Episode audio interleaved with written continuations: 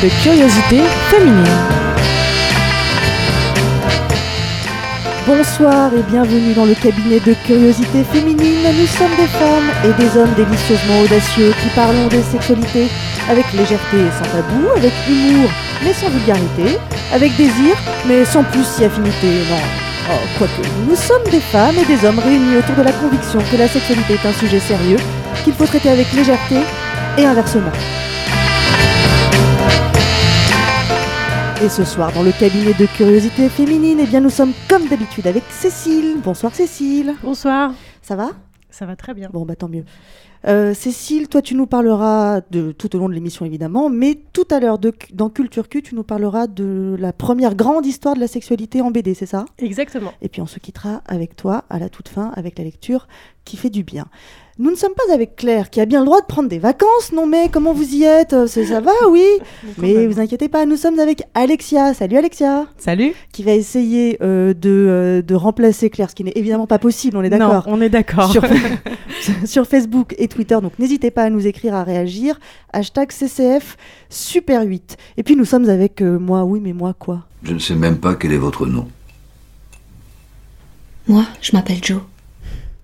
Et oui, moi je m'appelle Joe, votre maîtresse fidèle, qui, pour vous plaire, joue de son imagination fertile, de sa créativité féconde, de sa curiosité abondante, de son écoute généreuse.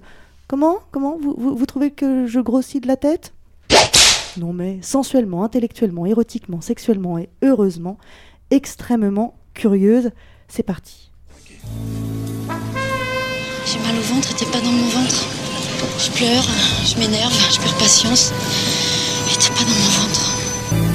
Partout, je te vois, partout. Dans les berceaux, sur les trottoirs, dans les marchés. Tu pleures, tu rigoles. Tu poursuis les touristes avec un éventail. Vision, énergie, engagement. Trois mots-clés pour mettre en valeur votre carrière. Désolé. Viens me baiser. Que je te baise Mais je suis à une réunion. Baby,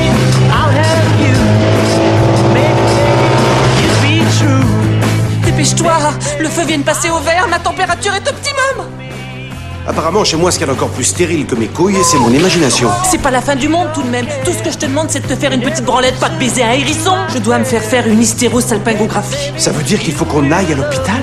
Ils veulent que je me masturbe dans un édifice municipal? J'ai oublié de me faire le maillot tout à l'heure. Le maillot.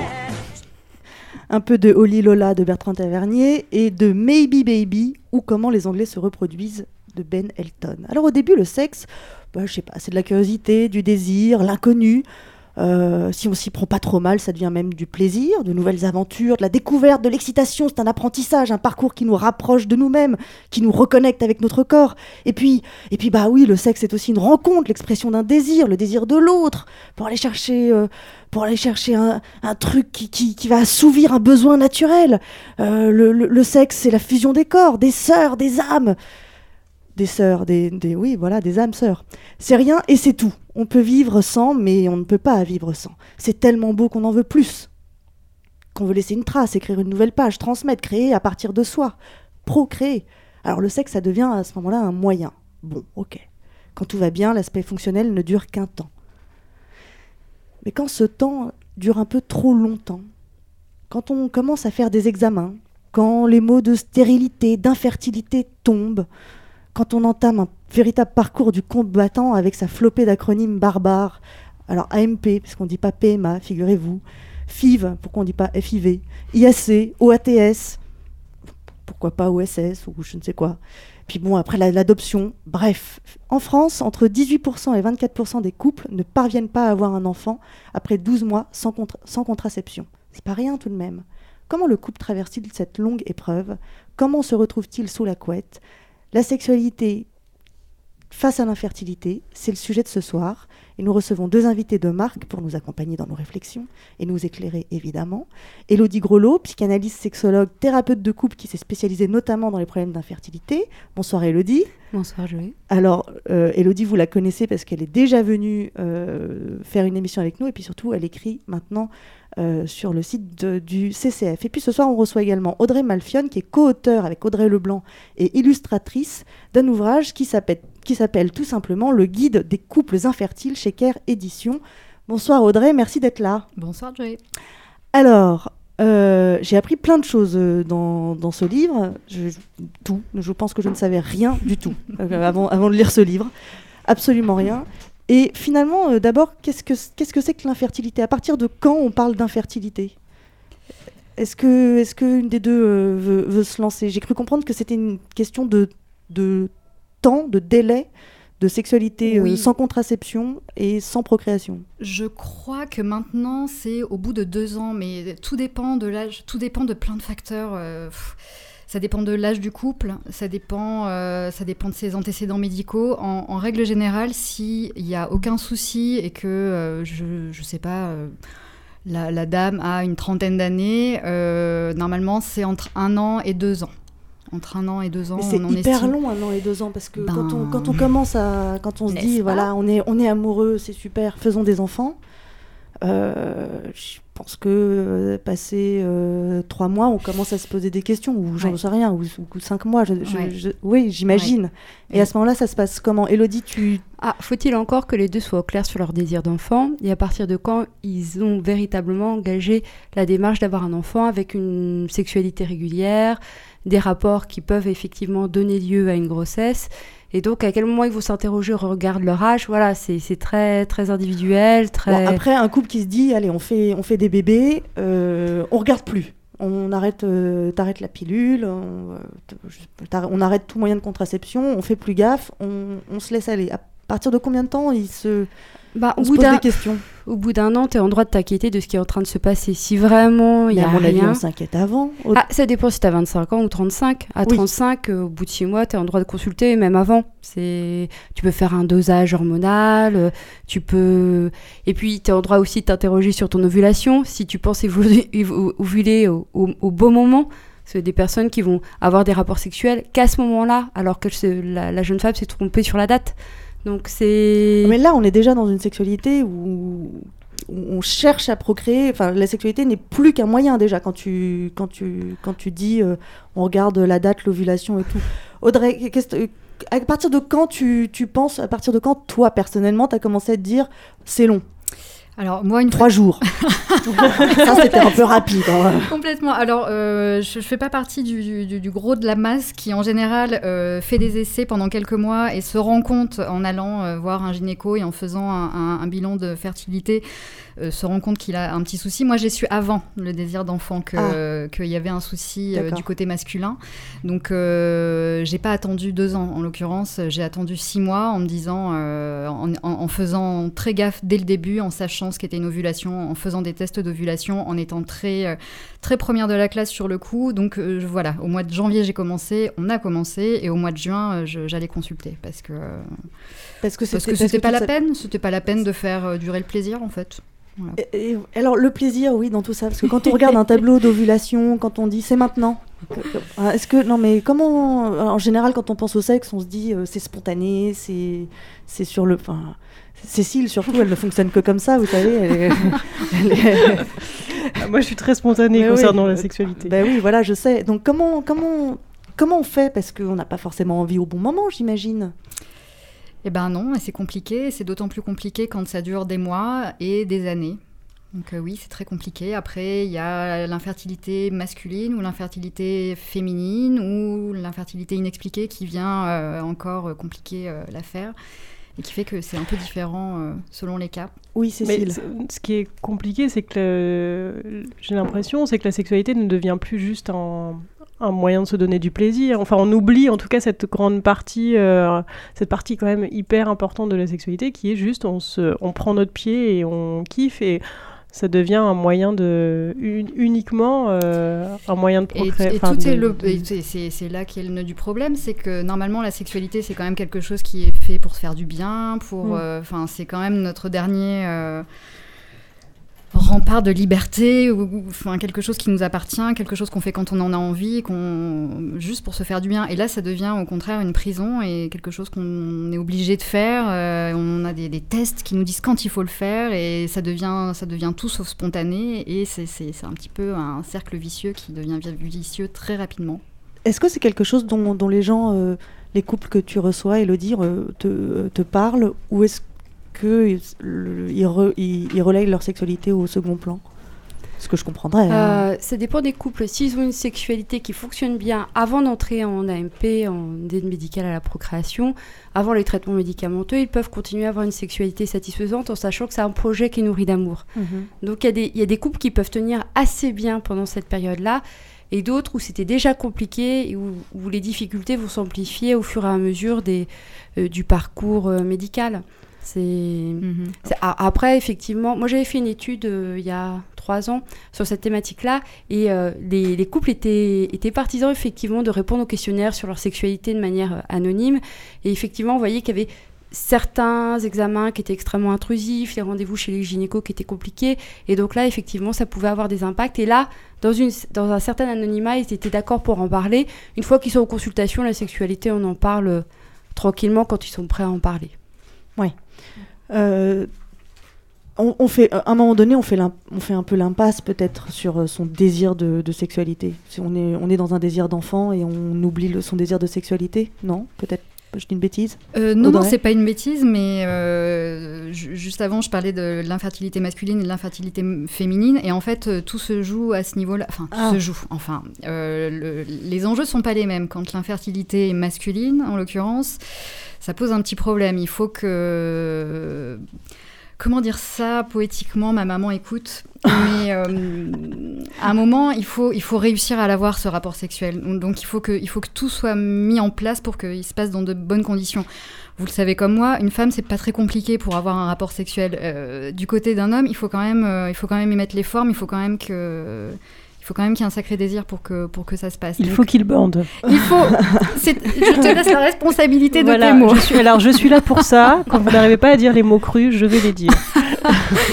Mais c'est ça. Donc, euh, donc, euh, enfin, euh, pour ce qui me concerne, c'est vrai que c'était euh, le- le- l'enjeu, c'était de, de, de cacher, euh, de cacher le moment de l'ovulation, c'était de, de, de cacher le, le, le rapport qui pouvait avoir, euh, qui pouvait être important. ah, Voilà. c'est- Tu étais fine stratège, quoi. Mais, mais on l'est toutes. Enfin, il faut, il faut l'être. hein. Parce que, parce que, en fait, ce que tu dis, c'est que quand l'infertilité est masculine, Mhm. euh, c'est c'est euh, c'est un coup dans la virilité de, de Ouais. l'homme tel Ouais.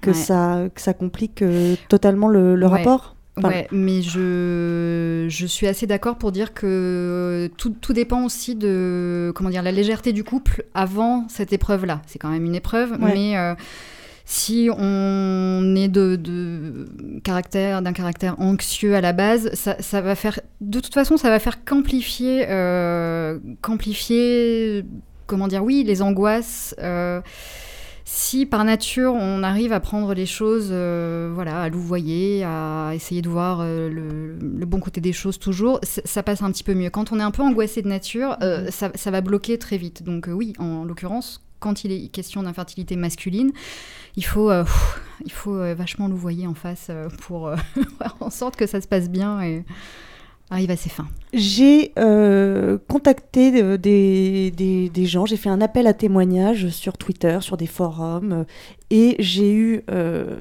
eu beaucoup de mal justement à recueillir le témoignage de, de- d'un homme.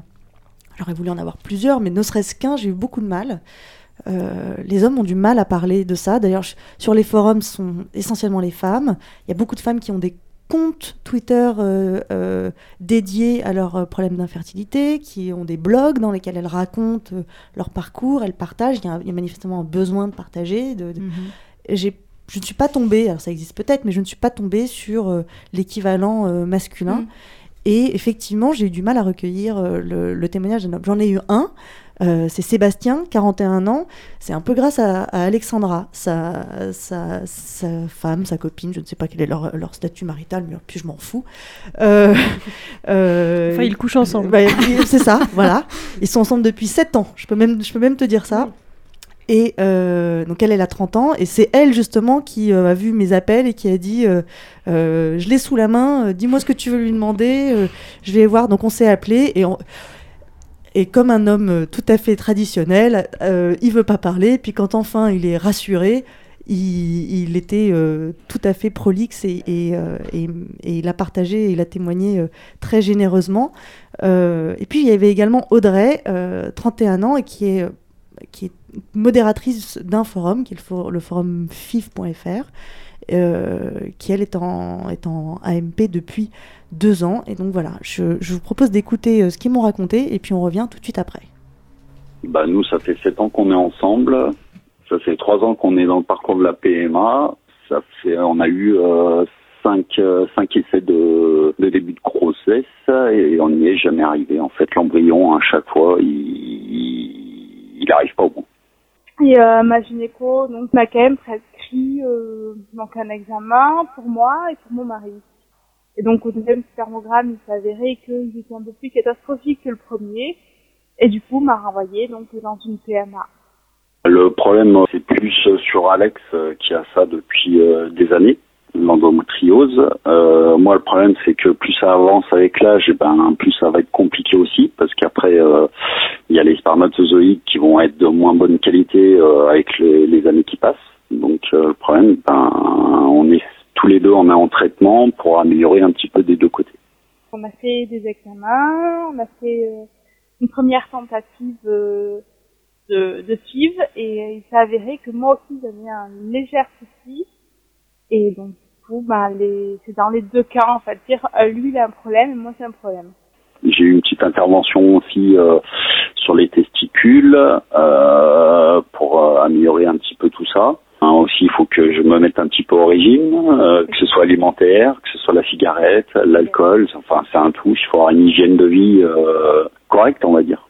Euh, oui, il y a beaucoup de choses qui ont changé parce que bah, aujourd'hui, euh, l'endométriose, euh, elle avance. Donc, sexuellement, ça devient compliqué. Au début, euh, mon homme euh, s'en voulait pas mal. Au début, c'est c'est plus par le plaisir et puis donc les, les- on va dire les trois premiers mois, les les quatre premiers mois, c'est par plaisir. Puis après, euh, de mon côté, c'était plus vraiment par plaisir. Euh, c'était ah super, euh, j'avais téléchargé une application, ah super, ça va être le moment, je vais être fertile, vas-y, faut le faire, faut le faire. Donc c'est c'est plus c'est plus par plaisir, c'est vraiment euh, bah allez, on y va, faut- euh, je vais avoir un bébé, donc euh, bah voilà, il faut le faire quoi. son anatomie féminine est l'équivalent d'un musée, donc du coup, euh, c'est à peu près, enfin, c'est ce qu'on disait ce matin avec une copine, on ne sait pas combien de personnes ont vu tout ça, donc au final, euh, au final, bah, même ça, quoi, il n'y a plus d'intimité réelle, et puis, enfin, voilà, on écarte les jambes euh, à peu près une fois par semaine, voire euh, quand on est en parcours toutes les 48 heures, donc euh, après, t'as plus trop envie, euh, c'est plus un, c'est plus un objet sexuel, quoi, enfin, il n'y a plus de, il y a plus de désir, quoi, là-dedans. Nous, c'est pareil, quand on va en PMA, pour, euh, pour faire simple, c'est pas évident d'aller euh, dans une cabine et puis euh, voilà, des, de faire une masturbation, pour faire euh, des tests pour le, le sperme, pour voir la qualité. Nous, on y passe aussi à chaque fois, donc euh, c'est pas évident non plus.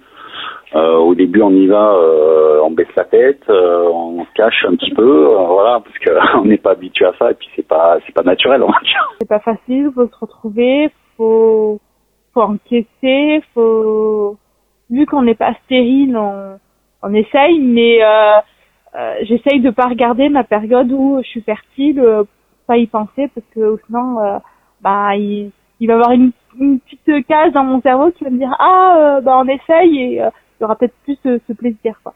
Le sexe pour plaisir, oui, il y a la maladie à côté, mais tu te dis maintenant le sexe c'est juste un moyen d'avoir un bébé, mais comme ça fonctionne pas, ben à quoi bon? Et puis après on a commencé euh, les stimulations, donc euh, juste les traitements hormonaux, donc euh, c'est voilà là c'était plutôt pas mal encore, non Parce que justement t'as l'espoir, t'as- et puis t'as le désir, parce que du coup les hormones ça t'accroît le désir. Puis après, ben, ça échec, échec. Donc du coup, on a commencé les traitements de FIV. Et, et là, c'est insupportable parce que c'est plus médicalisé qu'autre chose et puis c'est douloureux. ça dépend des périodes en fait, ça dépend comment moi je vis, comment je me sens. Lui, il, se sent mieux par rapport à ça, mais euh, moi j'ai j'ai toujours un je, suis pas je suis pas comme avant. C'est mon corps qui a pris parce que avec les traitements de de FIV, bah on prend du poids, on se quoi. C'est pas facile de se retrouver soi-même et encore moins au niveau sexualité, c'est pas non plus terrible, mais euh, on avance, on travaille là-dessus, euh, on en parle, etc. Mais c'est vrai qu'au début, c'était ah, difficile, ça c'est clair. Euh, des fois, par moment, bah, on a une montée de libido et puis bah, c'est pas le moment parce que voilà, ça va pas ou voilà, il y a des douleurs et puis où c'est pas le moment parce que euh, on est en traitement, donc euh, c'est pas forcément simple. Donc ça joue, euh, ça, ça joue surtout, ça joue sur notre vie euh, sentimentale, ça joue sur notre libido, ça joue euh, vraiment, vraiment, vraiment sur tout. Professionnel et tout. Là, là actuellement, qu'on reprend une, entre guillemets une vie normale, où on se pose pas de questions, où euh, on va plus à l'hôpital, où euh, on, bah, je me pique plus, euh, on retrouve une, une vie normale de, de chaque couple, on retrouve une sexualité entre guillemets quasi normale. Euh, il n'y a plus à prendre la tête, il n'y a plus, euh, il y a plus ces pics d'hormones, il n'y a plus, euh, je retrouve mon corps. On a beau euh, vouloir faire un bébé à deux, on est plusieurs à, à se mettre dedans, mais du coup, ouais, on essaie d'être positif et l'équipe qui nous entoure, elle est quand même positive, quoi. On a beau vouloir faire un bébé à deux, on est plusieurs à se mettre dedans, ça me fait penser. je- votre désir d'enfant, à la fois si intime et si commun, fruit de votre amour à tous les deux, vous allez le confier à la médecine, l'exposer à des hommes et des femmes qui n'ont pas été conviés dans votre histoire, mais sans qui vous ne pourrez pas devenir parents. Ce n'est plus juste une histoire entre vous, madame, et vous, monsieur, c'est aussi celle de la médecine et même celle de la société qui encadre les pratiques de l'AMP. C'est comme si vous aviez invité le staff de l'hôpital Saint-Machin et de l'agence de la biomédecine dans votre lit. C'est fou, comme tout à coup, votre matelas king size vous paraît étroit. Donc je cite le, guide des couples infertiles. Euh, ça aussi, c'est- un truc qui, qui doit jouer beaucoup sur, euh, sur, euh, sur la sexualité, parce que entre les examens, elles, le- elles le disent bien, enfin ils le disent bien dans, dans, dans les témoignages, les examens qui qui désexualisent des gestes de, qui sont des gestes de sexualité. La masturbation, c'est censé être un geste de sexualité, de plaisir. Euh, aller le faire euh, dans un, dans un centre, j'imagine que ça, oui, ça, ça désérotise complètement Mhm. le, le geste. Euh, aller écarter les jambes tous les deux jours, bon, euh, c'est pas forcément toujours confortable. Et puis, puis bon, j'imagine toutes les questions liées à votre sexualité, comment, combien de fois. Et tout, je pense que ça, c'est c'est un vrai. Euh, c'est un vrai poids sur, sur l'intimité du couple, non, Elodie? Il n'y a pas tant de questions sur la sexualité que ça, parce que les gynécos sont pas toujours euh, en mesure de la Ah, poser. C'est, euh, Par contre, ils aimeraient bien avoir la formation parce que ça leur permet de savoir quelles sont les réussites de succès en dehors aussi des, des cycles qui sont aidés dans le cadre médical, parce que c'est pas parce qu'on est pris en charge en AMP qu'on ne peut pas concevoir un enfant naturellement. C'est-à-dire qu'on a Non, plus non. de chances en faisant une FIV, vous pourriez toujours concevoir votre, votre enfant euh, dans, dans un moment intime. Parce qu'on tâtonne quand même en AMP. L'AMP, on va, on va stimuler Oui. euh, de- hormonalement. Il y a plusieurs étapes, c'est-à-dire qu'on peut stimuler et puis vous demander en déclenchant l'ovulation d'avoir un rapport, donc c'est une stimulation simple. Donc ça, on va vous demander, on va vous dire, c'est maintenant. Oui, c'est-à-dire bah, c'est on va déclencher par exemple le soir, puis on vous dit bah demain ça serait bien d'avoir un rapport, on vous donne à peu près euh, un, voilà une plage horaire. Sinon il y a une stimulation avec déclenchement et ensuite une insémination, c'est-à-dire que l'homme va donner son sperme qui va être transformé en paillet de sperme et à l'heure dite le lendemain, je sais pas par exemple à 14h, on va vous inséminer des paillettes de sperme, ce qui permettra peut-être d'avoir une grossesse. Et ensuite vous avez la FIV. La FIV là c'est une fécondation in vitro qui est beaucoup plus lourde avec une anesthésie, la la- le prélèvement des ovocytes chez la femme. Donc euh, c'est une, démarche encore plus lourde. Donc on va étape par étape. Donc effectivement, pour, pour la sexualité de ces couples-là, ça peut être très compliqué, mais il faut qu'ils sachent aussi que chaque rapport peut participer à la réussite du projet, même si c'est pas au moment où on pense que ça peut marcher. Parce qu'il y a quelque chose qui se passe au, au niveau physiologique qui fait que, et même si le couple se sent bien, il y a quelque chose qui peut aller mieux. Après, effectivement, il y a des obstacles physiologiques et malheureusement, parfois, ça va pas marcher. Mais si la sexualité fonctionne, c'est un atout, mais énorme pour la réussite du projet. Mais, c'est compliqué. c'est possible que la sexualité fonctionne dans ces conditions? Enfin, je, Si c'est le cas, je trouve ça admirable. Mais les conditions sont quand même pas euh, au, au beau fixe. Cécile, qu'est-ce que, de- qu'est-ce que- quel est ton avis? Parce que je, suis- je, je suis la Bah, seule à donner mon avis. Non, non, euh, oui, non, mais je suis, je suis d'accord. Je trouve le, le parcours, enfin, en lisant euh, le, guide euh, de- d'Audrey, le, c'est le parcours du combattant, quoi. Donc, effectivement, c'est à vous dégoûter de, de faire l'amour pendant, euh, pendant les trois siècles à venir, quoi. Enfin, il y a un truc. euh, et, surtout, ça devient, enfin, l'acte. Ce qui est assez étonnant, c'est que pendant des siècles, euh, on, a, enfin, la, contraception, pardon, est arrivée il y a assez peu de temps. On s'est dit, ouais. Cool, on va pouvoir s'envoyer en l'air juste pour le plaisir et euh, c'est fini euh, cette sexualité qui est forcément liée à la, à la procréation, etc. Et puis là, en fait, on, on, on- on désire plus que tout en revenir là. Enfin, il y a un espèce de truc euh, qui est assez. euh, je vois Audrey qui hoche de la tête. Oui, oui, parce que ça, en fait, ça alimente le mythe de, de l'hyperfertilité euh, généralisée. Ouais. Alors, c'est vrai que quand on est infertile, on a toujours l'impression de baigner dans un, dans un océan de, de fertiles qui y arrivent, enfin, qui, qui, qui- qui- qui- une nana qui arrête la pilule et qui est enceinte trois mois plus tard. Enfin, je veux dire, c'est vraiment l'infertilité, c'est vraiment les, les premiers arrivés, les derniers servis. hein. Et, et- et c'est vrai que cette histoire de la contraception, qui est quand même euh, à l'échelle de l'humanité, qui est quand même toute récente, c'était hier. Et nous, on arrive derrière et, et, et, et, et on, on veut abattre des montagnes pour arriver à le faire, ce gamin. Et c'est- et il y, a- il y a vraiment une incompréhension avec le monde autour, mais même les gens de notre génération. Et alors, avec les gens de la génération d'au-dessus, je vous raconte même pas le, le, le- le décalage complet parce que elles, justement, enfin, je, je- je pense à nos mères et enfin à cette génération-là, elles se sont, enfin, elles, elles ont vu l'arrivée de la, de la contraception comme un truc qui les a libérées. Et nous, on- Mm. et, et nous, on, et- on veut faire des gamins à tout prix et, et on n'y arrive pas et donc euh, et donc c'est forcément dans la tête et donc c'est euh, enfin Ah oui, alors ça, ça le Mm. psychologique, même si évidemment euh, il y en a et on entend des histoires et on peut. oui mais on n'est absolument pas en mesure aujourd'hui de savoir ce qui est de l'ordre du psychologique Non, ou pas voilà, c'est ça. voilà c'est c'est juste ça mais bien sûr que c'est- ça- ça- obligatoirement ça existe Oui, voilà, obligatoirement, mais, mais c'est vrai que- obligatoirement? Bah, ne serait-ce que parce qu'on entend, on entend des anecdotes de gens qui peuvent pas, qui peuvent pas, on leur dit qu'ils pourront jamais, et puis soudainement ils peuvent. Oui, mais on ne sait pas tout. Effectivement, Non, il y a des histoires qui sont très marquantes et on peut se dire effectivement qu'il y a un lien, mais c'est porter, euh, faire porter une grande responsabilité aux femmes de ne pas pouvoir concevoir parce qu'on a porté quand même cette infertilité. Des femmes Mm. qui étaient répudiées, ça a toujours été une Ah oui. réalité. On parle de la pilule, mais avant, on a quand même supporté tout ça. Ce qui a changé maintenant, c'est qu'effectivement, la pilule a donné l'illusion d'un enfant quand je veux, ce qui n'est pas du tout le Non. cas. Mm. Et qu'on est confronté maintenant avec un monde extrêmement pollué et une baisse de la fertilité, y compris chez les hommes. Mais maintenant, on découvre aussi que les hommes peuvent être infertiles Oui, alors ça, grâce au spermogramme. Donc on voit les, les petits spermatozoïdes récent, à la en loupe fait. et c'est c'est quand même assez récent. Ouais. et ça, du coup, les hommes, ils imaginent pas qu'ils peuvent être euh, Si, infertiles. certains. Oui, non, mais je veux dire, c'est culture... c'est pas inscrit culturellement dans leur, euh, dans leur, euh, dans leur patrimoine. Non, encore aujourd'hui, quand il y a une, une suspicion d'infertilité, c'est quand même d'abord madame, euh, en, en- en règle générale. Alors, je ne peux, pas, je peux pas parler pour tout le monde, mais c'est vrai que dans ce que moi j'ai connu et les témoignages que j'ai pu recueillir autour de moi, c'est toujours madame qui s'y colle d'abord. On ne fait pas passer. Mm. euh, euh, Peut-être que je grossis le trait, mais moi, dans mon entourage, c'est ça. C'est d'abord madame, et ensuite on va embêter monsieur parce que bon. On voilà. sait jamais. On sait jamais. Puis, Sauf que, euh, sauf Sauf qu'effectivement. que, sauf euh, que c'est 50-50 aujourd'hui. Enfin, c'est. Euh, Oui, Elodie n'est pas C'est- tout à fait Mais non, d'accord. mais c'est aussi parce que les, les femmes consultent, elles ont un gynécologue, alors que les hommes, ils ont personne. Mm. C'est, euh, ils vont pas montrer régulièrement leur sexe, euh, ils sont un peu démunis. Et donc la femme consulte et vient avec sa plainte. Si on a quelqu'un qui a un peu d'expérience, effectivement, il va- on va faire des examens chez la femme et puis on va tout de suite maintenant quand même aller vers l'homme parce qu'on se rend compte qu'il y a des difficultés aussi de ce côté-là. Mais les hommes aussi sont très très peu suivis, très peu en charge.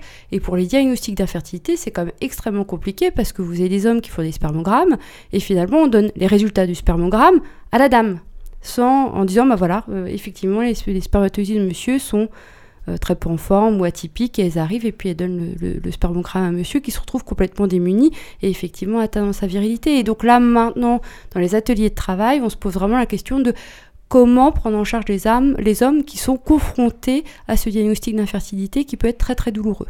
Ça- C'est aussi juste euh, que comment les hommes peuvent prendre en charge leur corps, en fait, euh, même euh, plus généralement, effectivement. euh, J'ai l'impression que, que pour les femmes, on, on, est- on est plus suivi, on va, faire, on va être peut-être plus à l'écoute de ce qui se passe dans notre corps et de ce qui nous arrive, etc. Et que pour les hommes, c'est très nouveau.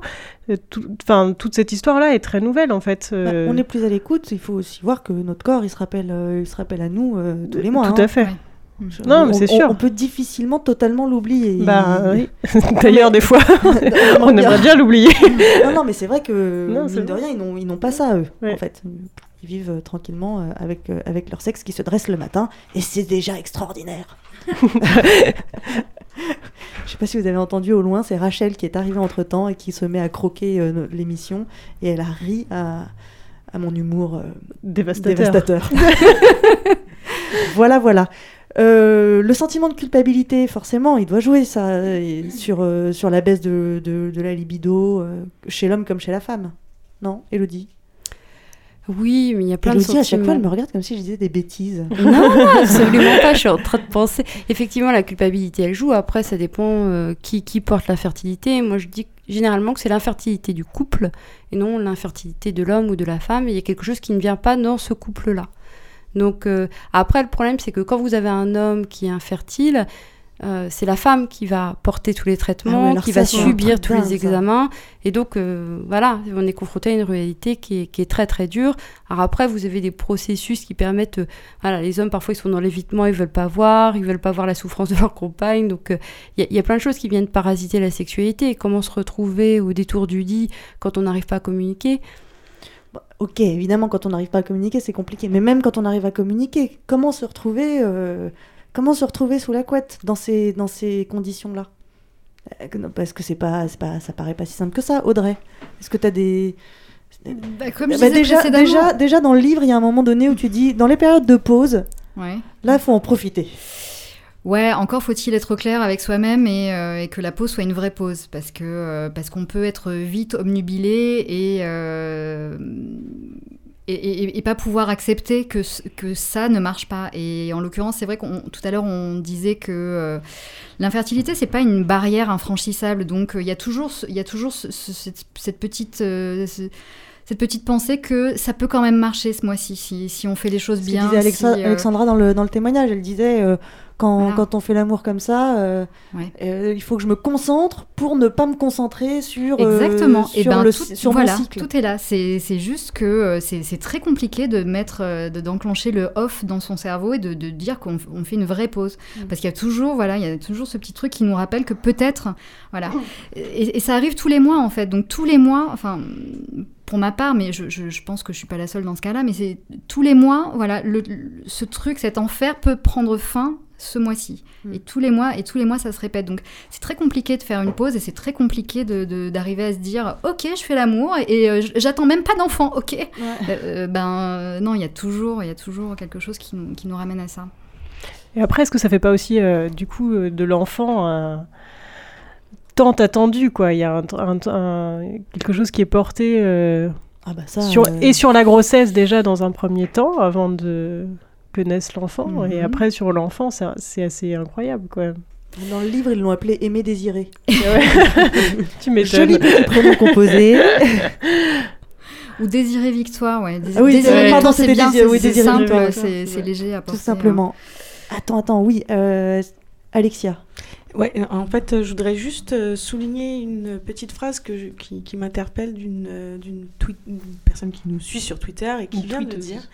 Quand on a trouvé un petit problème à mon mari, j'étais soulagée de ne pas être la seule fautive de l'infertilité.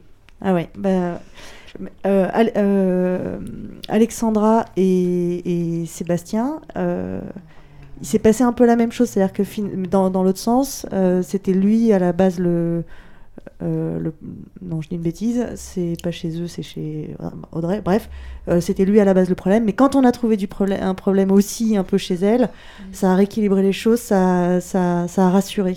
Oui, j'imagine que ça doit être le cas pour beaucoup de couples, en fait, dans ce...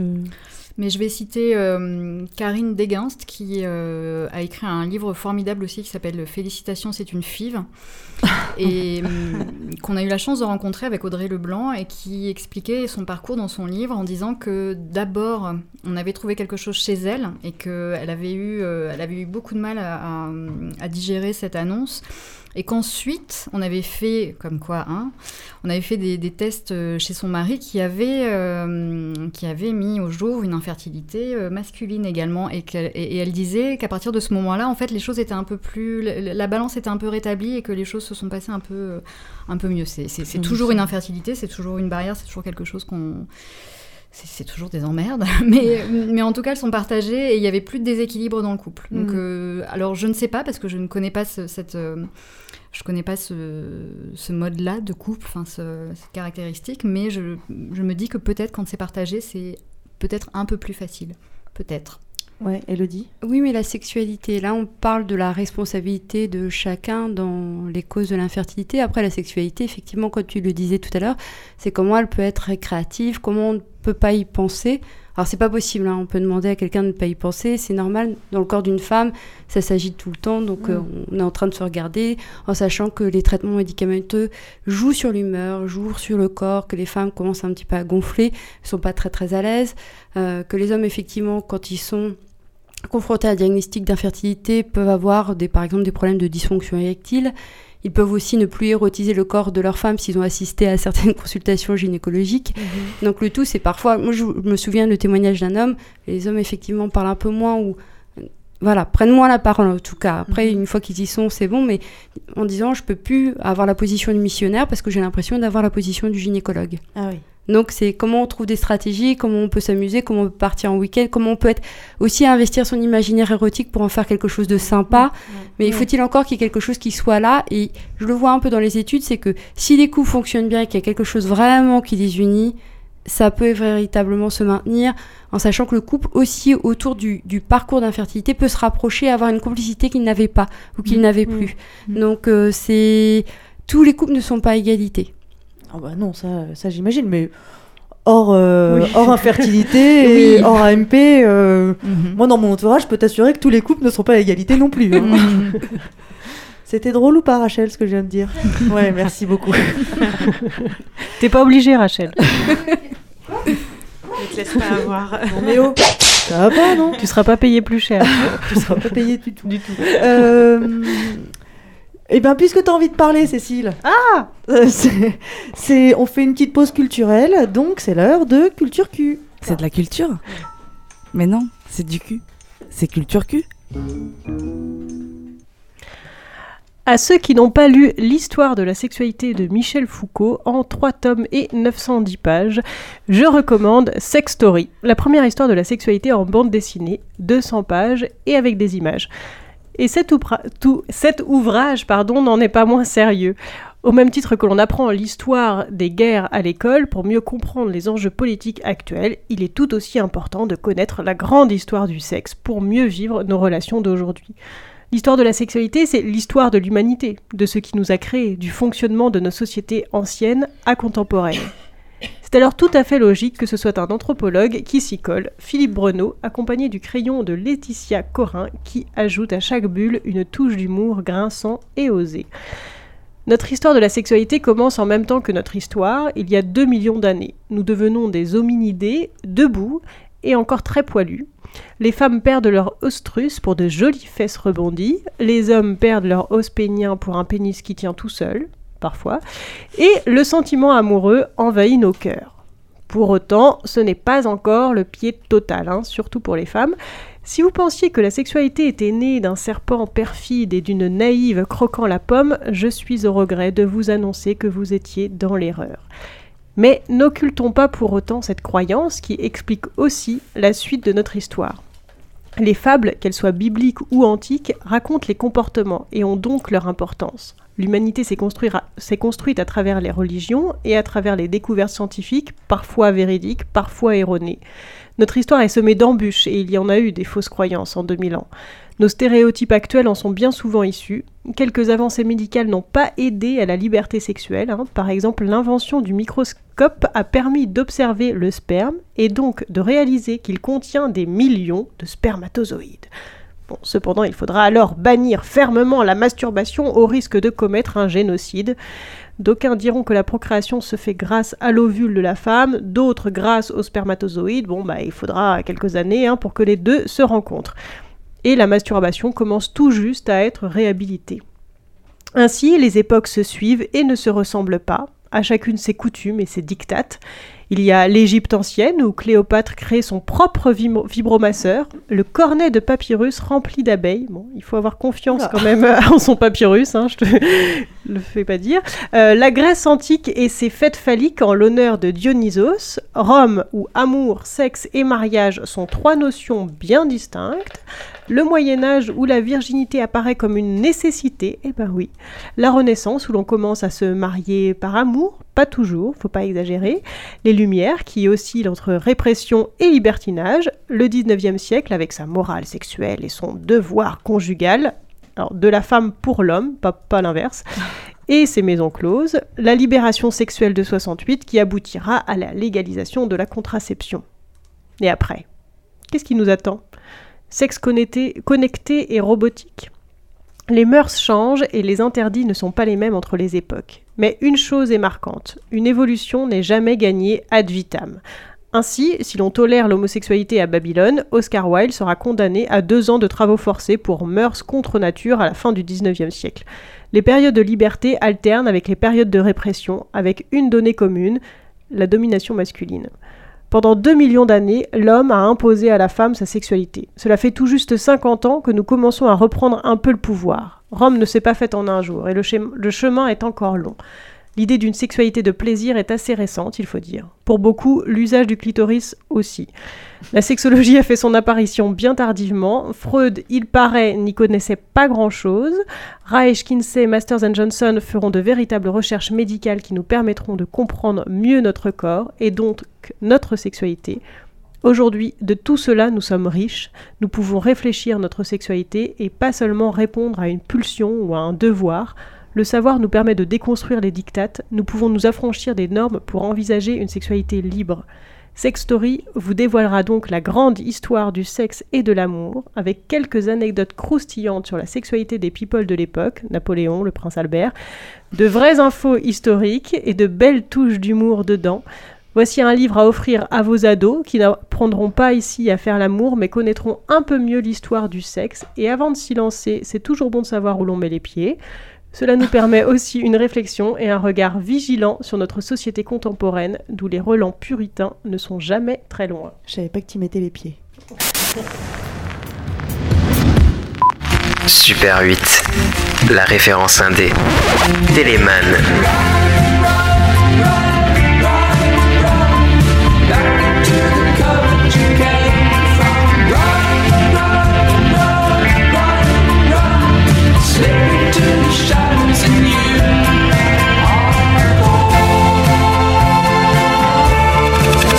Moon Rum. Take to believe it, drug you, drug. All your wishes come true.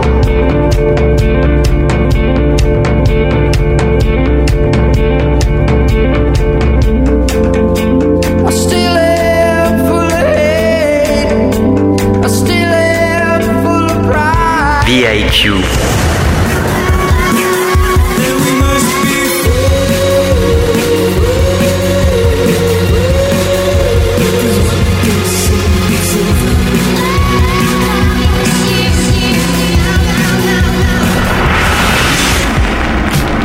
людей.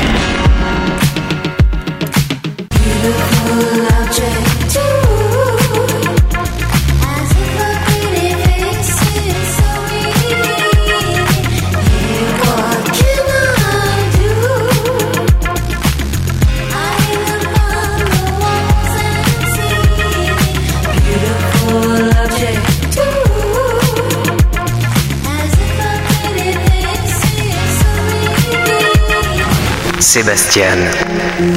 Oh, moi je t'aimais, mais tu n'as fait que m'ignorer.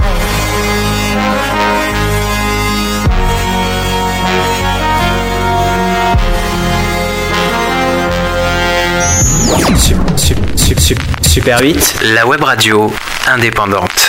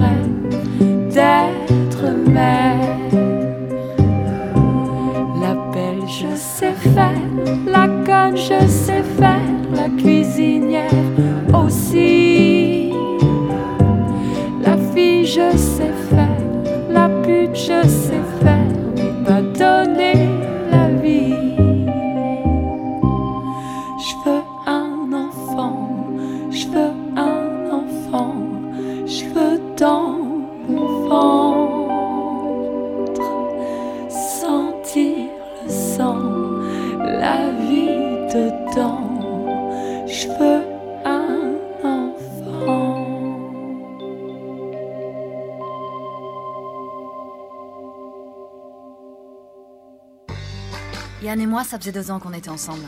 Il était temps de passer à autre chose. Je vais arrêter. Pourquoi? La pilule, Yann. Il a tout de suite été très enthousiaste. Assez pressé même. Tu crois que ça vient de moi, nos soucis? Ou de moi? Fallait revenir aux fondamentaux. Comment on fait les bébés? C'est pas si dur. Justement, c'est plus dur du tout. Bref, il fallait se remettre en question. Vous n'avez jamais été enceinte? J'ai eu deux belles histoires, mais qui, qui sont restées stériles. Stériles. Et vous? Non, moi j'ai eu un peu plus de partenaires. Je parlais grossesse, hein. Un peu plus, c'est-à-dire? un peu plus, c'est-à-dire? Cécile, t'as eu combien de partenaires? Ah non, c'est pas du tout bah, le c'est sujet de l'émission. écoute. Pardon, excuse-moi, je, je m'emporte. Euh, vous êtes sur Super 8, nous sommes dans le cabinet, vous êtes dans le cabinet de curiosité féminine, parce qu'au moins vous êtes curieux. Et, euh, et Même si vous n'êtes pas féminin. Mais même si vous n'êtes pas féminin, ni féminine, après tout, euh, tu fais ce que tu veux. Euh, et nous parlons de sexualité, évidemment, mais de la sexualité confrontée au problème d'infertilité. Le petit extrait, c'était Une folle envie, un film de Bernard Jean-Jean avec Clovis Cornillac et Olivia Bonamy. Je vous lis un témoignage que j'ai volé sur un forum. Alors, je ne sais pas de qui, hein, ça, évidemment, je vais pas. Il devait avoir un nom tout à fait. euh, tout à fait un pseudo en fait. Bref.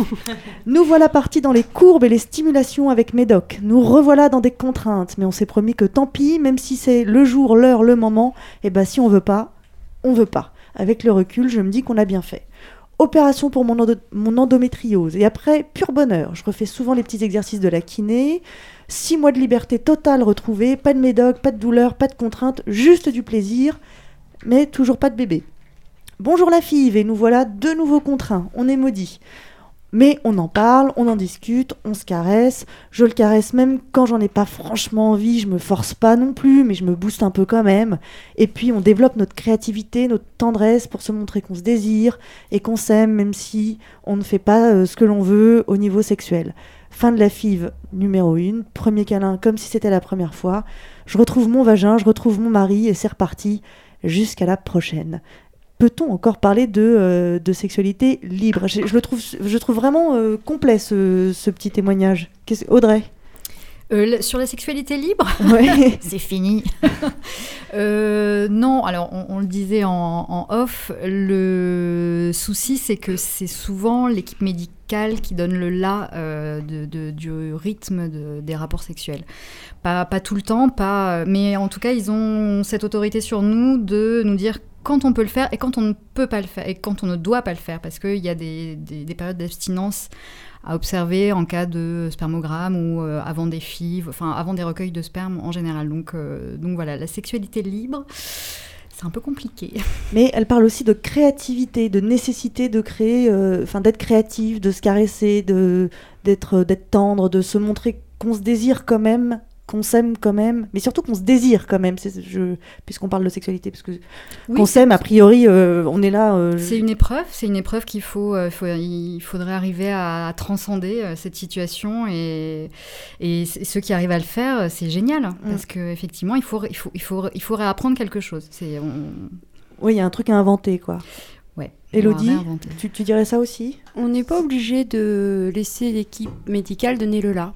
Si- Ah, alors comment on fait ça Parce que Ouais. on peut faire son coup en douce, déjà. Ouais, Non, mais- enfin bon, non, j'imagine mais- que quand tu es dans un parcours C'est- euh, c'est- médicalisé et je que sais- tu, tu, tu fondes énormément d'espoir sur euh, ceci, cela, j'imagine que c'est difficile. De... Non, mais on peut apprendre aussi à transgresser. On peut dire bah, le cycle suivant, ça sera pas celui-là parce que j'en ai pas envie là Mhm. maintenant. C'est euh, l'idée, c'est de prendre le parcours médical comme une aide. Et si à un moment donné on n'a pas envie ou on n'a plus envie, ben on arrête. Après, il faut en tirer aussi les conséquences, mais l'idée c'est qu'on est là tant qu'on a du désir. Donc bien sûr, à un moment donné, le désir de grossesse va prendre la place souvent pour la femme, du désir sexuel en tant que tel. Donc on n'arrive plus à savoir exactement où on est, où on en est. Mais on peut aussi dire, moi là oui, là moi non, et puis là ce médecin là non plus, et puis ma sexualité, ben voilà, il y a, y a- des impératifs aussi personnels et il faut apprendre aussi à se respecter. Alors bien sûr, l'appel à la transgression, il est un peu difficile à, à assumer, mais on peut de temps en temps s'autoriser. Il y a le temps de l'abstinence, mais il n'est pas toujours là non plus. Et euh, le tout, c'est qu'il y a des examens qui sont extrêmement intrusifs et c'est toujours un peu douloureux de s'en remettre, mais ils sont pas constamment là non plus. Alors C'est comment on joue, comment on fait, comment on peut préserver son intimité. Et il faut faire place à une vraie euh, solidarité dans le couple pour obtenir ça et pour pouvoir encore jouer et ne pas s'oublier. Est-ce que tu penses qu'il faut euh, travailler sur euh, le fait de dissocier son désir d'enfant de son désir de l'autre et de son désir sexuel? Il n'est pas toujours dissociable, mais euh, ça, ça dépend C'est- des c'est personnes. pas grave. Mais c'est pas grave, c'est parfois on se retrouve vraiment dans un désir de sensualité partagée en, ayant l'espoir qu'il y a un Mhm. enfant. Simplement, il faut pas se perdre. Parce que le jour où vous aurez un bibou ou un petit loulou, vous pourrez pas lui dire avec tout ce qu'on a sacrifié, tu vas, tu vas devoir rester. Donc, Tu vas faire les courses. Voilà. Et t'as intérêt de, ton de père et réussir moi- dans la vie. Parce que vu comment on en a Hein, bavé. ton, ton père et moi, on a des choses à faire sur la couette, alors fais à bouffer toi maintenant.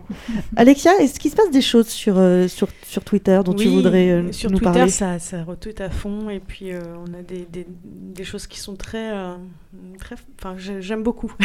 Dis-nous. Euh, on a donc une, une- une femme qui nous dit peut-être après une réussite on sera libre. Ah. Et une autre qui nous dit on prévient au début du parcours PMA que beaucoup de couples se séparent à l'arrivée de l'enfant. Oui, il, Ah il paraît, oui. Et Là, les deux, les deux réagissent en même temps, Ah non, non, Elodie. euh, Moi, ça m'interpelle. Donc, Ah mais ouais, toi, Elodie des- Oui, c'est pourquoi il faut apprendre à préserver le couple pendant le parcours de PMA parce que si, ou d'AMP maintenant on dit, euh, parce que si on s'oublie, à un moment donné, le couple il sera plus au rendez-vous pour pouvoir accueillir l'enfant alors qu'ils se sont battus pendant longtemps. Donc, euh, et du coup, le parcours de AMP il va être vécu comme un parcours de lutte face à la maladie, alors que on est là pour avoir un bébé. Donc euh, tenez bon, ça va prendre peut-être beaucoup de temps, il y a beaucoup d'examens, mais ayez du désir, ayez du plaisir, et il faut pas oublier on ne sait pas exactement, mais en gros, il y a peut-être entre, je sais pas, 5 à 10% des personnes qui bénéficient d'un parcours AMP pour des difficultés sexuelles et non pas pour un problème physiologique. Donc c'est parce que pour des problèmes d'anéjaculation ou de voilà, c'est mais ils le disent pas tel quel. Si on n'arrive pas à avoir un enfant, c'est une infertilité peut-être inexpliquée, on va peut-être trouver quelque chose, mais en fait, il y a plus de rapport sexuel, il y a quelque chose qui ne va plus à cet endroit-là et donc ça mérite aussi d'être nommé. D'accord. Ça mérite surtout de mettre du coup euh, comment comment ça comment on guérit ça si on n'est pas au- en fait on n'est pas vraiment au bon endroit pour guérir ça c'est ce que c'est ce que je comprends euh. Ah, on peut aller voir le sexologue et faire Ouais. une thérapie de Bah oui, c'est et on peut plutôt qu'aller voir le, le- la personne qui fait les, Mais les le- c'est pas la même personne j'imagine Oui, mais sur les problèmes d'anéjaculation ou si vous avez un, un vaginisme qui est euh, très présent, très ancré, Ah ouais, mais ça sert à rien si, vous avez un vaginisme très présent, très, en- alors, pouvez être enceinte, très hein. ancré, ça ne sert à non mais ça ne sert à rien de faire euh, de faire une PMA. Alors le vaginisme, est-ce que je, dis des bêtises Le vaginisme, c'est le vagin qui se contracte tel tant et si bien que a priori euh, toute pénétration est difficile, voire impossible. impossible, ouais. Alors peut-être que la, la- la petite paille qui permet de mettre les paillettes peut fonctionner. Non, non, on mais- peut faire Oui, mais aussi du coup est-ce qu'il fibre. faut pas plutôt soigner la sexualité que soigner l'infertilité? Enfin je sais pas si Oui, encore faut-il que les gens viennent dans les cabinets de, consultation. est-ce que, les, que que praticiens euh, qui- qu'on consulte en cas d'infertilité euh, sont en mesure de, par exemple, de dire, bah écoutez, vous, euh, je, je pense que c'est plutôt un sexologue que vous devriez consulter, ou est-ce que c'est, c'est- les, les gens peuvent être aiguillés C'est pas forcément diagnostiqué. On peut voir un vaginisme au moment de l'insémination. C'est euh, quand vous Ouais. n'arrivez pas à faire passer la paille. D'accord. Euh, Et, et l'anéjaculation, c'est C'est qui- l'anéjaculation coïtale, c'est-à-dire que pendant le rapport sexuel, l'homme ne va pas éjaculer. Euh, ça, C'est- pas évident à, à prendre en charge. Donc, Mais euh, bah, que ce soit le vaginisme ou euh, l'anéjaculation, c'est des choses que les, j'imagine le couple euh, sait. Enfin, je- une, une personne qui est qui, a, Qui souffre qui de souffre de vaginisme le vaginisme sait. le sait. oui, mais ils ont peur parfois de ne pas être pris en charge puisque ce n'est Oui, pas une raison coup- médicale. mais du coup, c'est peut-être d'être aux praticiens aussi d'être un peu. Enfin, je dis aux praticiens, mais euh, en tout cas, de, peut-être de poser des questions, d'être à l'écoute de ça. Ou C'est vrai que ça, je trouve assez curieux de faire une démarche de PMA, de se, de se, de se bouffer des hormones, de se, de se prendre des piqûres euh, tous les soirs, euh, enfin voilà, avec le fameux stylo. Si vous n'avez pas lu les- tous les forums, vous ne savez pas ce qu'est le stylo, mais toutes, toutes les personnes qui, euh, qui ou, ou qui ont lu tous les forums ou qui sont en parcours PMA savent ce qu'est le stylo. Euh, de, 'fin, de faire tout ça alors que ça ne règle pas le problème. Oui, mais parfois c'est moi qui apprends que le couple n'a pas de rapport sexuel, le médecin ne le sait pas. Et puis parfois ils le disent pas, et puis parfois la question n'est pas posée. Les Ah médecins, ouais. pour, aborder les questions de la sexualité, c'est pas forcément évident. Si vous avez des rapports et comment, et à quelle fréquence, et est-ce que monsieur éjacule ou pas. Si on reproche déjà aux médecins d'être un peu intrusif et euh, de voilà de- d'entamer un Mhm. peu l'intimité des couples, si le couple n'a pas envie d'en parler, euh, ça, ça va pas ça va pas ressortir. À un moment donné, on va mettre le- certainement le doigt dessus, mais euh, il y a plein de choses qui ressortent. hein, Oui, c'est un peu comme le clitoris, à un moment donné, on va certainement mettre le doigt dessus. Merci. Mais ce- ceci dit, c'est quand même un, un fondamental. C'est une question que moi, on ne m'a jamais posée. Ah oui. Quelle est, est-ce que vous avez une, une- je sais pas, une vague idée de ce qu'est une ovulation? Euh, Est-ce que vous avez des rapports? À quelle, à quelle, quelle fréquence? À quelle fréquence? Est-ce qu'ils sont complets? Est-ce qu'il y a une éjaculation? Euh, C'est une question qu'on ne m'a jamais posée.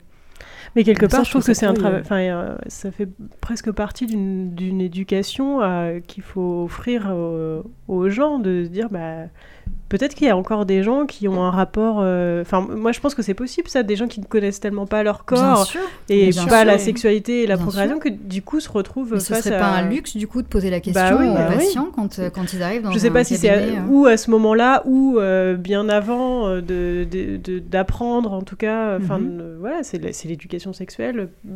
Enfin voilà. Mais on a le droit d'avoir une éducation sexuelle qui soit complètement foireuse. Mais je, je- moi, je, moi, je m'interroge. Je, m'interroge et je me demande pourquoi. Est-ce que c'est euh, c'est euh, une question de pudeur euh, Je sais pas, de, de ne pas poser la question. euh, pour moi, c'est Mm. une vraie question technique à poser à Ouais, un ouais, couple. je, moi, je suis assez euh, d'accord, je trouve ça curieux.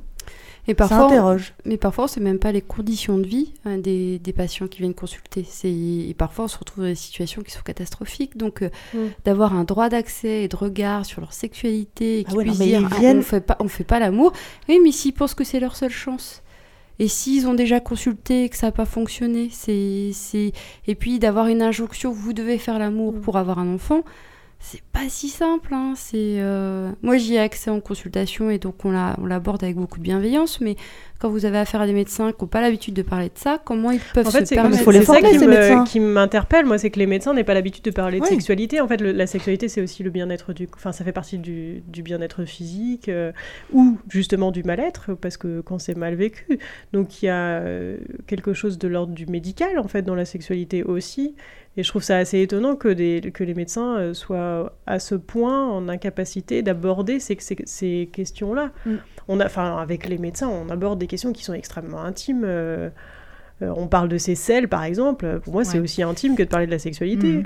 Vous, vous connaissez pas le ressenti des médecins derrière, hein parce que moi je les entends les ressentis mes médecins. Ouais. C'est comment Ouais. ils le vivent quand vous lui parlez de, de vos selles. Vous allez voir le gynéco, vous lui parlez caca, euh, ils sont pas toujours d'équerre face à ça. C'est et en plus la sexologie c'est quand même une discipline qui est relativement récente, qui a Bien dû sûr. batailler. Il y a eu quand même. euh, Non, non, mais euh, là, voilà. on, là, on pointe juste du doigt le fait qu'il y a, il y a- il y a une carence, quoi. Il y a, il y a- un Ah, manque. bien il y a- sûr, mais c'est pour vous il y a un dire vrai sujet euh, l'ouverture. d'évolution, quoi. L'ouverture, effectivement, on peut faire. il y a- je pense qu'il y a une vraie place pour. euh, pour les sexologues, déjà la place des psys avant pour l'accompagnement, c'était pas toujours évident. Non, non, mais là, il y a un Ouais. vrai, il y a un vrai, il y a un vrai sujet. Quand, a- tu vas consulter pour procréer, euh, que les premières questions ne soient pas liées euh, à, à la- à la sexualité du couple, c'est vrai que ça paraît, euh, bah, ça, ça, par- ça paraît un petit peu absurde. Enfin, Mhm, quand même, Mm. je trouve. Oui, Alexia. En non, revanche, si effectivement, pardon, si les premières questions concernent les selles, euh, là, là vraiment, mais partez quoi. Enfin, vraiment, changez de médecin parce que. Non, bah là, il y a une, une des, des personnes qui nous suivent sur Twitter qui dit que dans son centre de PMA, bah, avant de déba- débuter le parcours en consultation, donc euh, il y a une, euh, une consultation en psychologie qui est obligatoire. En revanche, il y a une personne qui répond qui dit Moi, il n'y a pas de psychologue dans mon centre de PMA. Ah, ça c'est intéressant. Et oui. D'ac- et- et Est-ce qu'on peut, est-ce qu'on, je sais qu'on n'est pas France Inter, mais s'il y a un tout petit peu de personnes qui nous entendent, est-ce qu'on peut dire où est ce centre de PMA pour dire à un psychologue d'aller frapper à la porte Ils, embauchent. il y a un quoi. poste pour voir. Moi, j'ai connu quatre centres de PMA pour le coup, et il y avait, euh, il y en a un sur les quatre où il y avait une euh, une, une psy euh, consultable. euh, Ah ouais. Et sinon, les- gratuitement. le, médecin, cadre vous, de- euh, le Ouais. médecin vous aiguille. Enfin, vous, vous, vous indique que dans ce parcours, c'est quand même un- peut-être intéressant de consulter ou pas du tout? Ou c'est vraiment Non, chacun le seul euh, qui m'a, le seul qui nous a aiguillés en l'occurrence, c'était celui qui faisait partie du centre où il y avait euh, cette, euh, il y, il y avait plein de choses qui étaient mises en place. Il y avait, il y avait de l'art thérapie. euh, il, nous, il nous avait filé une, une liste comme ça de. Est-ce qu'il y avait des sexologues? Euh, alors, il n'y avait pas de sexologue, mais il y avait euh, des acupuncteurs. Enfin, en tout cas, ils prenaient euh, en compte la dimension. euh, voilà, une dimension Du corps, autre hein, oui. que, que, que- que le, le parcours biologique. Et, Moi, je trouve que ça aurait vachement de sens de, de proposer, euh, de consulter un sexologue Bien quand sûr. on est dans ce type de parcours, parce que, Mhm. parce qu'encore une fois, la sexualité est tellement devenue un moyen Après, euh, je- inefficace que il faut aussi. puis Et puis un sexologue, c'est pas seulement, euh, c'est pas seulement euh, le sexe, hein, c'est pas seulement papa non maman, c'est aussi le corps, le désir, Mhm. le et, je- et c'est quand même une dimension qui me paraît euh, évidemment essentielle, sinon je ne serais pas au CCF. Oui. Le, Dites, le oui, tout, c'est qu'il peut y avoir euh, une, proposition de vous pouvez aller voir le psychologue, par exemple, ou je peux vous donner les coordonnées d'un sexologue à l'extérieur. Faut-il encore que le couple ou Oui, la personne sûr, ait bien envie de sûr. consulter Ah bah, Ah, ça, bien sûr. Mais- rien que de le Parce que proposer, je que c'est sur les psychologues, il y en a quand même souvent dans les services. Simplement, c'est pas obligatoire et donc il y a plein de personnes qui ne, ne veulent pas.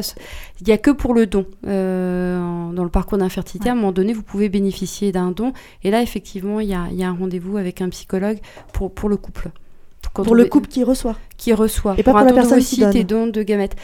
Euh, je ne crois pas. Je, là, je pourrais pas avoir Non, mais la c'est- c'est hein. pas grave.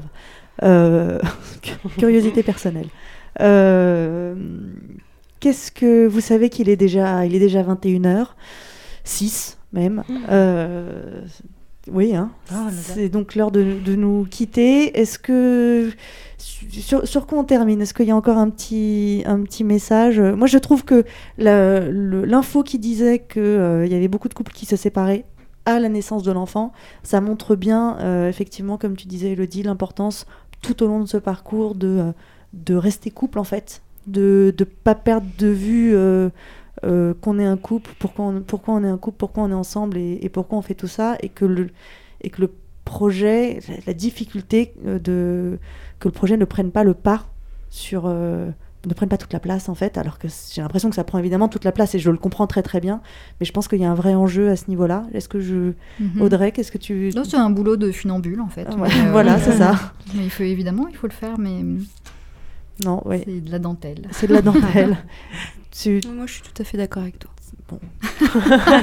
Ben voilà, mais moi aussi je t'aime. Écoutez, je vous remercie euh, d'être venu. Merci Audrey, merci euh, Elodie. Je j'espère qu'on a qu'on a abordé euh, le sujet sous un maximum d'angles euh, et euh, qu'il y aura encore d'autres réflexions sur les réseaux sociaux et qu'on fera certainement Oui. d'autres émissions. Oh non, pas la fin. Ah, c'est gentil. Merci beaucoup. Euh, bah si, si, c'est la fin. On se sépare. Elodie, euh, vous retrouvez un, un de ces articles dès vendredi sur notre site cabinetdecuriosité.fr. Alors elle parlera d'andropause. Vous voyez, aucun lien. Fils Bah, unique. Pas complètement. Pas complètement, c'est vrai, pas complètement. pas complètement aucun lien. Euh, Rachel, j'ai pas vu les dessins, mais euh, j'imagine qu'il y a des petits spermatozoïdes et des. Non, c'est pas tout à fait ça? Il y en a aussi Ah, elle a Oh. dessiné des spermatozoïdes. Ah, c'est chouette. On peut s'en faire un papier peint avec juste des spermatozoïdes ou pas Parce que Rachel fait des papiers peints. Alors, pas Rachel- ça, c'est pas une blague complètement Rachel absurde. fait du papier peint érotique, ça s'appelle Erostick. euh, et donc, faut, y aller- faut vraiment, allez-y. Et, euh, je- encore une fois, j'en parle à tout le monde et je trouve ça hyper beau. Et en plus, maintenant, elle nous fait, pour, euh, pour nous, euh, le cabinet de curiosité féminine, et donc pour vous, elle nous fait un calendrier coloriage mensuel qui est à télécharger gratuitement sur le site et qu'on vous envoie sinon euh, euh, par la newsletter euh, mensuelle à laquelle vous êtes évidemment abonné. Euh, Cela va de soi. voilà. Hein Culture On sait Q, qui c'était- n'est pas abonné. je vous vois, vous savez. je vous vois très bien. Bon, Culture Q, c'était Sex Story. La première histoire de la sexualité en BD aux éditions Arène. Cécile, tu voulais ajouter une petite pastille culturelle en plus? Ah oui, oui, oui. Euh, demain soir, à l'amphithéâtre de la Sorbonne, dans le 5e arrondissement, à 19h30. Allez voir Nicolas Racca, le petit traité du plaisir dont je vous ai parlé il y a quelques temps. Et là, il propose euh, un diptyque avec donc le petit traité du plaisir et ensuite Les Silencieuses, qui est sa nouvelle création. Euh, voilà, c'est du, la- du théâtre, de la littérature érotique et c'est formidable. Allez-y, j'y serai. On peut. euh, Et peut comment se on te croiser. reconnaîtra? Tu porteras serai- euh, une rose à ta boutonnière? Ok, je porterai une rose à ma boutonnière. Voilà, à propos de... Et c'est gratuit. Euh, Voilà. bah Mais il faut s'inscrire sur internet. Pardon, je, je dis, excuse-moi. Ok. Ça y est, j'ai fini C'est gratuit, il faut s'inscrire. Voilà. Et elle portera une rose à sa boutonnière. À propos de boutons, vous pouvez cliquer sur le bouton faire un don sur la page. J'allais parler de Merci, clitoris. s'il vous plaît. Euh, faire un don euh, pour faire un don déjà parce que c'est sympa parce que Pas d'ovocytes ou non, juste Ah, plutôt non, de non, l'argent. non. Pardon. ne, vous, ne nous envoyez pas vos gamètes par la poste. on ne saurait pas quoi en faire. Voilà, ça y est, c'est le moment comme d'habitude où cette émission part en sucette. Euh, Qu'est-ce que je voulais dire? Faire, euh, faire un don, voilà, parce qu'on fait tout ça bénévolement et qu'on a très envie d'en faire encore plus et de venir euh, un peu partout en France pour animer des ateliers, comme on le fait déjà à Paris et à Toulouse. À Paris, le prochain atelier, c'est le 20 mai. Sexualité féminine, déconstruisons nos croyances limitantes. Est-ce qu'il reste des places? Oui, il reste euh, deux places. Dépêchez-vous. Et à Toulouse, 26 mai, libertinage. Et je- tu, tu sais s'il reste des places Oui, il en reste deux aussi d'ailleurs. Bon, et ben Ouais. voilà, vous Voilà. choisissez, c'est Paris ou Toulouse, sexualité féminine ou libertinage, ou les deux d'ailleurs. On 20, a prévu 26 des mai. super choses parce que c'est un nouvel atelier qu'on fait donc euh, vendredi et on a prévu plein de plein de nouveautés, plein de, de choses pour mettre en en, en émoi vos sens. Non Ouais non, en pratique. Ah ok, très bien. Nous, on se retrouve euh, dans deux semaines, comme d'hab, euh, le 1er juin. Et nous parlerons de sexualité, toujours, décidément, on est vraiment, euh, on est vraiment on, fait- mono- on fait une obsession, euh, hein, c'est limite monomaniaque. Mais là, ce coup-ci, euh, ce sera euh, plus spécifiquement de sexualité féminine dans les séries télé. Et nous recevons Iris Bray, qui vient de faire paraître un ouvrage qui s'appelle Sex and the TV et que vous avez peut-être euh, vu passer sur un plateau de télé, entendu dans une émission de radio. Donc on est très contente de la recevoir. Et puis surtout, on aime bien parler de séries télé et de sexualité. Tu voulais dire une bêtise, Cécile Pas du tout. Laisse-moi me concentrer. Concentre-toi car c'est avec toi que nous nous quittons avec la lecture qui fait du bien. Tu nous as choisi euh, des lettres, euh, lettres- les lettres à mon utérus, parues euh, récemment à, à- aux- à la Musardine et dont on a parlé également dans un article sur, sur le cabinet de curiosité féminine. Donc vous avez la critique du bouquin sur le site et la lecture qui fait du bien ce soir. Tu as choisi euh, la lettre de Géraldine Durand. Cher utérus, je suis une fille d'Es. Comme ils disent, est-ce que c'est bien DES? Je ne sais pas si on dit DES ou DES, pardon. Donc le DES, c'est le Distilben, un médicament prescrit aux femmes enceintes entre 1948 et 1977 pour éviter les fausses couches et qui a eu des effets catastrophiques sur les enfants exposés, notamment au niveau de l'utérus. Voilà, c'est une lecture qui fait quand même du bien, même si elle n'est pas censée vous émoustiller. Si c'est le cas, euh, on- je ne sais pas, appelez Elodie, appelez Alexia, faites quelque chose. Allez, par- pardon Cécile. Salut à tous. Fermez les yeux, libérez vos mains. C'est la lecture qui fait du bien. Écrire à son utérus, quand on n'en a plus, ça sent la lettre triste. Ça sent l'échec, le vide, le manque. Notre histoire, pourtant, n'est pas triste. Cette lettre parle de notre capacité à nous inventer une histoire commune, alors que nous aurions dû vivre comme deux droites parallèles. Cette lettre parle d'un pied de nez, franc et direct, au destin, et surtout au distilben qui t'a rendu petit, sombre, rabougri. Malgré la qualité de vos embryons, vous ne serez jamais enceinte dans la condition actuelle de votre utérus. Petit, sombre, rabougri, et pas accueillant en plus. Nous sommes des, toi et moi. Je suis une fille d'Istilben. Tu es un utérus d'Istilben, dit en T, et tout petit. Notre équipe peut vous aider à reconstruire votre utérus. Parce que ça se reconstruit, se redessine un utérus maintenant? Petit, sombre, rabougri, pas accueillant, et m'entraînant vers la quatrième dimension. Je trouve ça fou.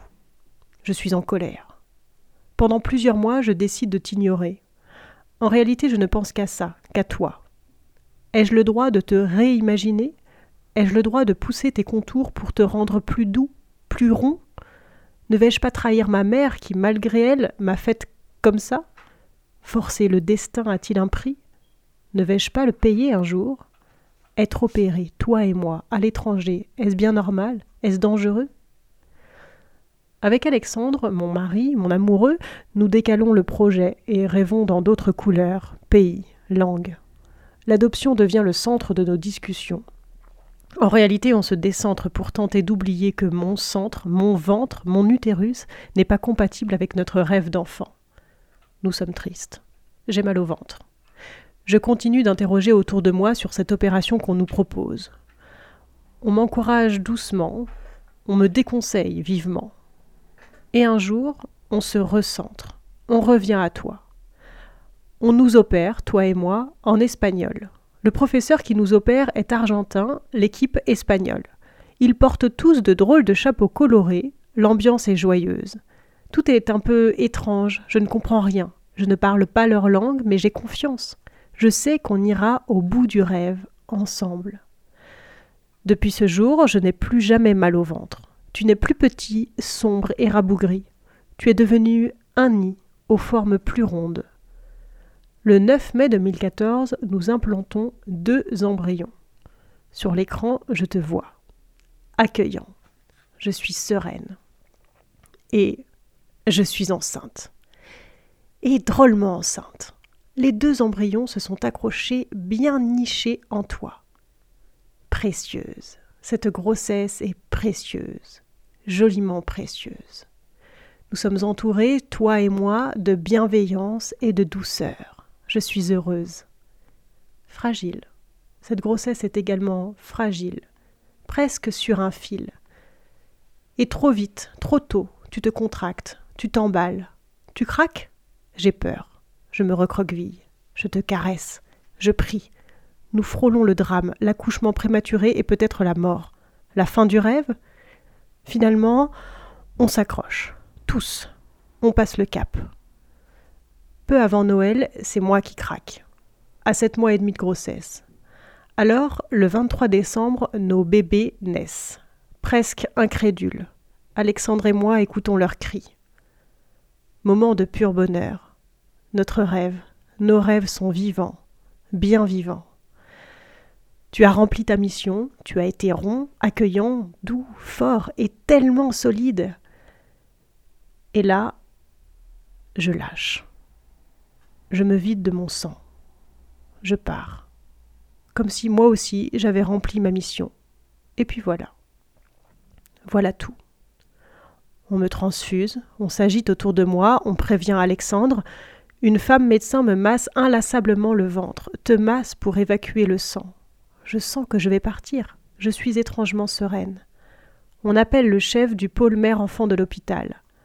Il me parle. J'entends utérus. Je me concentre. On me parle de toi. Il me dit qu'on va tenter une opération pour me sauver, que pour me sauver, il faudra peut-être enlever mon utérus. Je dis non. Je veux parler à mon mari, qui vient en urgence. Je lui dis, affolé, qu'ils vont peut-être t'enlever, que je m'excuse car nous n'aurons alors plus d'enfants, que je ne veux pas. Je pars. Je veux partir avec toi. Alexandre me sauve avec un Je t'aime infiniment. Cet infiniment bouleverse la suite et la suite de ma vie. Me sauve. Je m'accroche. Tu me sauves aussi. On te retire. Définitivement. Je me réveille sans toi. De petit, sombre et rabougri, tu es devenu nid, rond, doux et accueillant.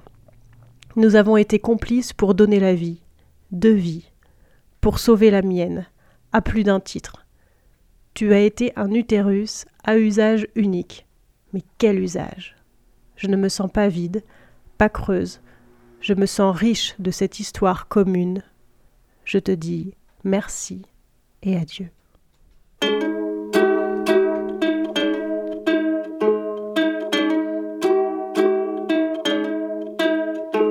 你的家。